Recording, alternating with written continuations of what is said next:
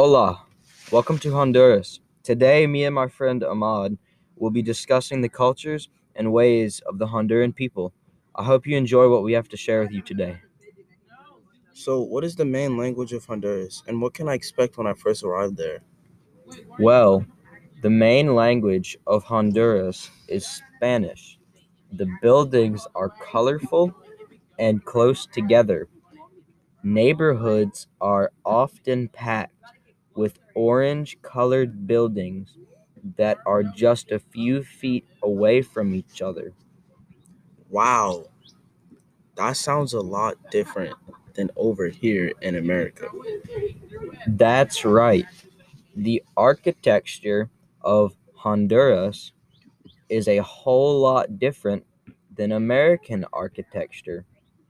Now, Ahmad, what are some foods from Honduras? Well, Ryan, thanks for asking me that question. Some of my favorite Honduran cuisine is baleada, catrachas, and sopa de caracol. Those sure do sound very good. Could you describe them in great detail to me? Well, I love to describe them to you. The baleada is a tortilla filled with wheat and flour. The cr- the catracha is a fried tortilla with cheese and beans. And the sopa de caracol is a conch snail soup. Wow, that sure does sound very delectable. Yeah, you really gotta try it when you go. You're gonna enjoy it when you eat it. Now, Ahmad, what all do you know about Honduran landscape?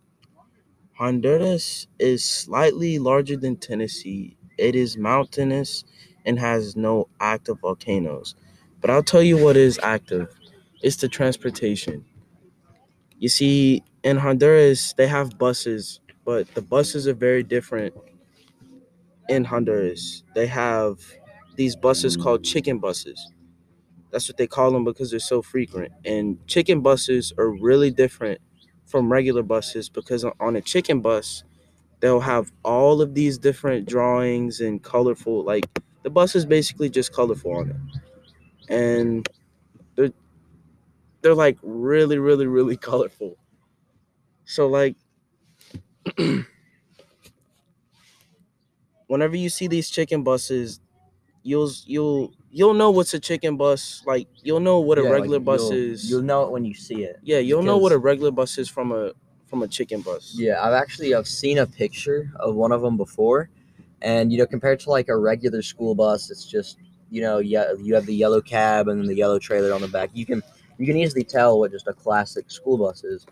Well, a chicken bus can have the cab of an eighteen wheeler, um, or it can have the cab of a school bus. But it really just depends on how it's painted. You know, they get the name chicken buses because So they're painted so colorfully and uh, you know some roosters and some chickens have very exquisite and colorful um, feather patterns on them so you know i think i believe that's where they get that from Also, and i'm actually this year going to go to honduras so oh yeah, you're gonna I'll- enjoy that. i'll make sure to let you know if i see any um chicken buses while i'm there and if i can i'll try and eat some of those meals that you listed off because they do sound very good Another thing you will enjoy while you're in Honduras is West Bay Beach. It's protected by the island reef leaves the shore. Well, it's connected to the shore, and the look of that beach is so beautiful. The water, the the the boats, the people there are pretty friendly. The view is the most important thing of all. It's just so beautiful to be there. I'll tell you that much, Ryan. I'll have to go and see it whenever I go. I'll make sure to let you know if I do. And I'm sure I'll have a lot of fun while I'm there, you know, see see all sorts of stuff that's a lot different because there really is just a big cultural gap between America and Honduras. There's the, way that they live, their modes of transportation, the architecture styles, really just everything about it is different than America. Yeah. Also, did you know Honduras actually has two capitals? That's crazy. We only have one, which is Baton Rouge. but their two capitals are Comayagüela and Tegucigalpa. That is that is pretty interesting. That is different. I've I've I've never heard of something with two different capitals before. What do you think about that? Yeah, I definitely did not know that. Um, that's interesting. I wonder what the purpose of having two. I wonder what the purpose of having two capitals is. No, I think I think the purpose of having two capitals.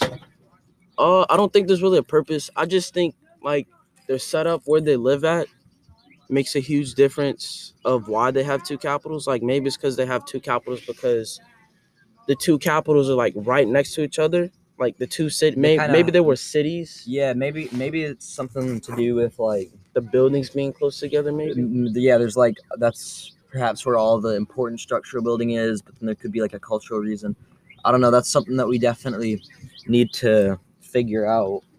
Uh, Yeah, but that's I'll all the be- time we have today, Ryan. I'll be real excited whenever I go, and I'll just can't wait to see how it goes.